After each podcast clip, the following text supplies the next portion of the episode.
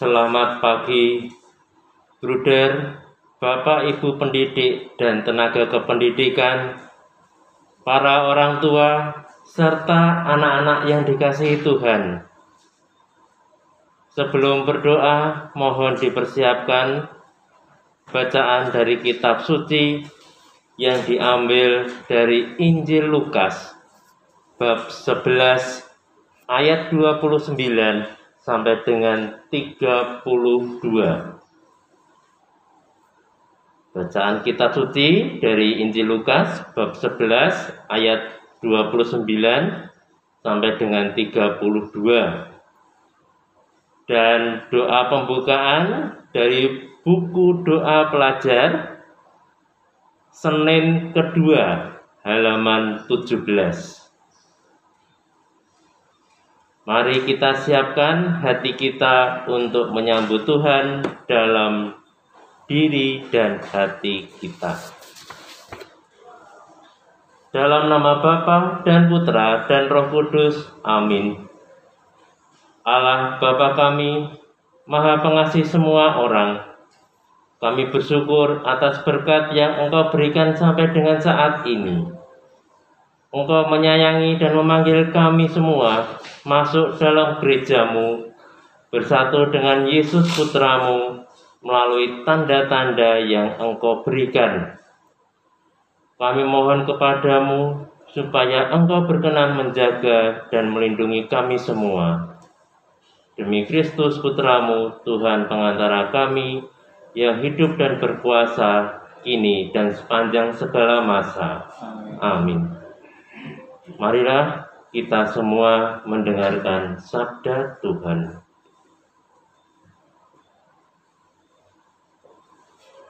Semoga Tuhan beserta kita sekarang dan selama-lamanya.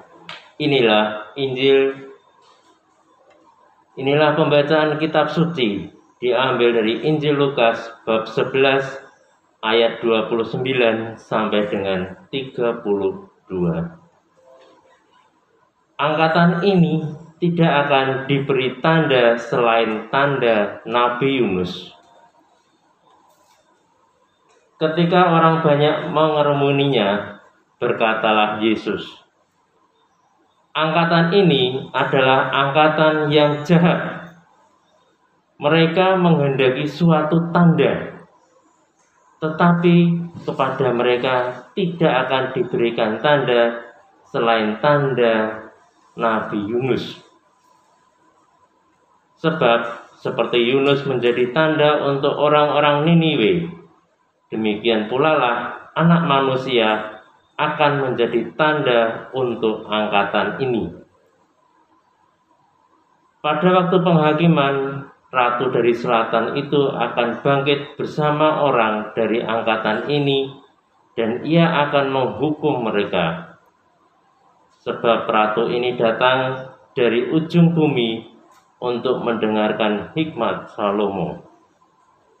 Dan sesungguhnya yang ada di sini lebih daripada Salomo. Pada waktu penghakiman, orang-orang Niniwe akan bangkit bersama angkatan ini dan mereka akan menghukumnya. Sebab orang-orang Niniwe itu bertobat waktu mereka mendengarkan pemberitaan Yunus. Dan sesungguhnya yang ada di sini lebih daripada Yunus. Demikianlah sabda Tuhan. Pujilah Kristus. Bruder, Bapak Ibu guru, tenaga pendidik dan kependidikan, para orang tua serta anak-anak yang dikasih Tuhan, Tanda adalah yang menjadi alamat atau yang menyatakan sesuatu sesuatu gejala, bukti, petunjuk, mengenal atau lambang. Dalam kehidupan sehari-hari, kita juga mempunyai tanda. Sebenarnya, hidup kita ini dipenuhi dengan tanda. Karena apa? Karena manusia membutuhkan tanda. Dan nama kita pun sudah merupakan tanda yang memiliki makna. Nama memiliki makna dan arti yang sangat luar biasa. Bayangkan, kalau kita tidak diberi nama, bagaimana rasanya? Mungkin kita hanya memanggil, eh, eh, atau hanya panggilan umum, ya, nah, duh, dan lain-lain maka yang terjadi adalah sebuah kekacauan di masyarakat. Kita mempunyai nama dengan tujuan maksud yang baik. Sebagai orang beriman, kita sebagai manusia diberikan tanda yang sangat istimewa dari Tuhan. Sebagai contoh, kalau kita misalnya orang Katolik, dianugerahkan suatu tanda yang sangat istimewa, yaitu tanda salib. Tanda yang sederhana tetapi sangat bermakna dan penuh arti. Bruder, Bapak Ibu guru tenaga pendidik dan kependidikan, para orang tua serta anak-anak yang dikasih Tuhan, sebagai seorang Kristiani, kita diberi tambahan tanda dari gereja yaitu nama baptis dengan harapan bahwa tujuan hidup kita meneladani para santo dan santa. Tanda dari Allah yang paling jelas adalah Yesus Kristus yang adalah merupakan sakramen dasar. Sakramen adalah tanda kehadiran Allah yang memiliki daya untuk menyelamatkan manusia. Tetapi tanda yang baik sering kali kita abaikan. Maksud dan tujuannya karena apa? Yaitu karena dosa-dosa kita. Untuk itulah Tuhan mengutus putranya yaitu Yesus Kristus yang berwujud manusia. Tetapi ironisnya, manusia masih kurang memahami ajaran Tuhan melalui tanda-tanda yang diciptakannya. Marilah kita sadari dan kita hayati tanda-tanda yang ada di dalam diri kita masing-masing. Semoga hidup kita semakin terarah dan dikuatkan serta mohon kekuatan Tuhan supaya tidak jatuh ke dalam dosa-dosa yang kita buat. Amin. Marilah kita berdoa.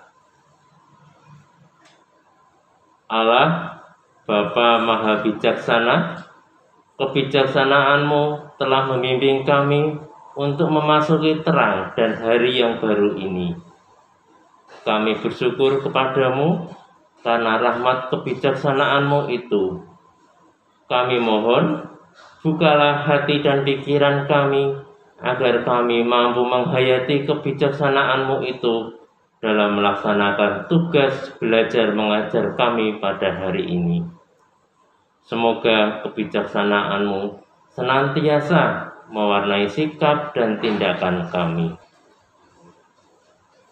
Secara khusus kami berdoa untuk Bruder Andreas Eko Susanto FIC yang bersyukur atas ulang tahun ke-32.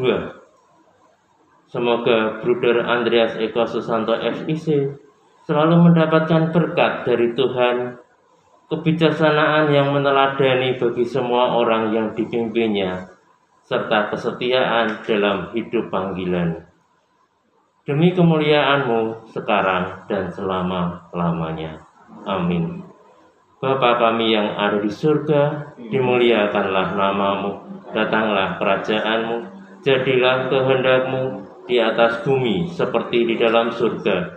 Berilah kami rezeki pada hari ini, dan ampunilah kesalahan kami, seperti kami pun mengampuni yang bersalah pada kami. Dan janganlah masukkan kami ke dalam pencobaan, tetapi bebaskanlah kami dari yang jahat. Amin. Kemuliaan kepada Bapa dan Putra dan Roh Kudus, di pada permulaan, sekarang, selalu, dan sepanjang segala abad. Terpujilah nama Yesus, Maria, dan Santo Yosef, sekarang dan selama-lamanya.